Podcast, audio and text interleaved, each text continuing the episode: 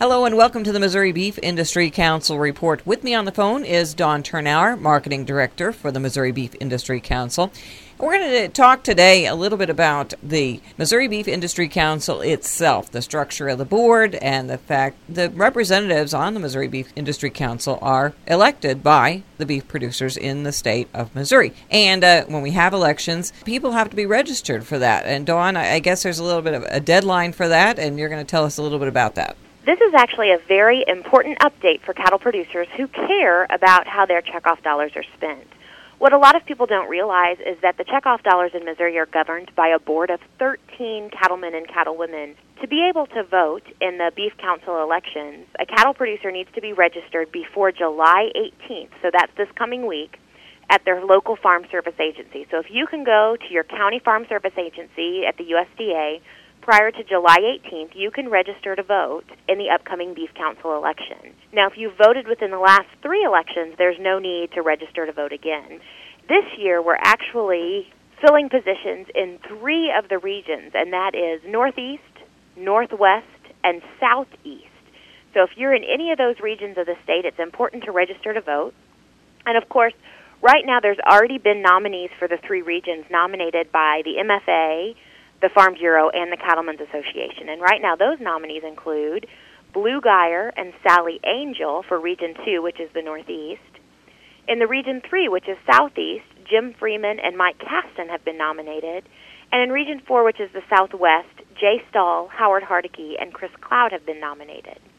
But any qualified producer can be nominated to have his or her name placed on the ballot provided that the independent nomination is accompanied by a petition of not fewer than 100 producers in the nominee's region and written permission of the candidate. And of course, those petitions must be delivered to the Director of Agriculture or the Missouri Department of Agriculture before July 18th. So again, it's really important this week. First, go to your Farm Service agency to register to vote in the election, and you'll receive a ballot in the mail. And second, if you know somebody that's interested in running for the board, be sure to get your petition to the Missouri Department of Agriculture before July 18th. What do you have to do to be eligible to be uh, able to vote? Uh, you can't just, not anybody can just walk into their farm service agency and register to uh, vote in the election. Any cattle producer that's within the region that we're electing directors who owns one or more head of cattle is eligible to vote. So if you own one animal and you're within one of those three regions, which again is the Northeast, Southeast, and Southwest, if you're in any of those regions, you are eligible to vote. The structure of the Beef Council itself within the state is is this similar to other states? Is this all mandated by the beef checkoff itself? That's right. Every state has an elected board of producers that determines how their checkoff dollars are spent. 50 cents of every dollar that's collected in the state of Missouri stays right here in the state of Missouri. Every state is structured that way, and every state has a board of directors that governs how their dollars are spent. And this was done uh, originally when the beef checkoff was instituted in order to ensure that our, our producers have a, have a voice in how their dollars are spent. That's right. There's 13 board, there's 13 cattle producers on the board of directors. There's representatives from the Livestock Marketing Association, the Missouri Association of Meat Processors, and the Dairy Association. And all of those folks are interested in how the dollars are spent here in Missouri, and they are truly the ones that make the decision.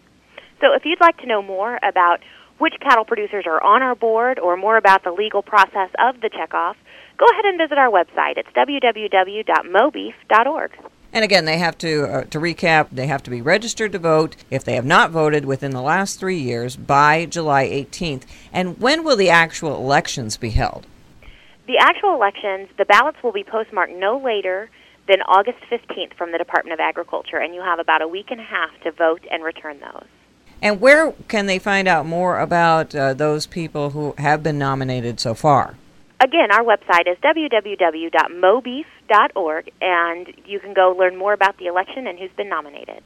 All right, very good. Well, thank you very much. That's Dawn Thurnau, Director of Marketing for the Missouri Beef Industry Council. I'm Cindy Zimmerman reporting.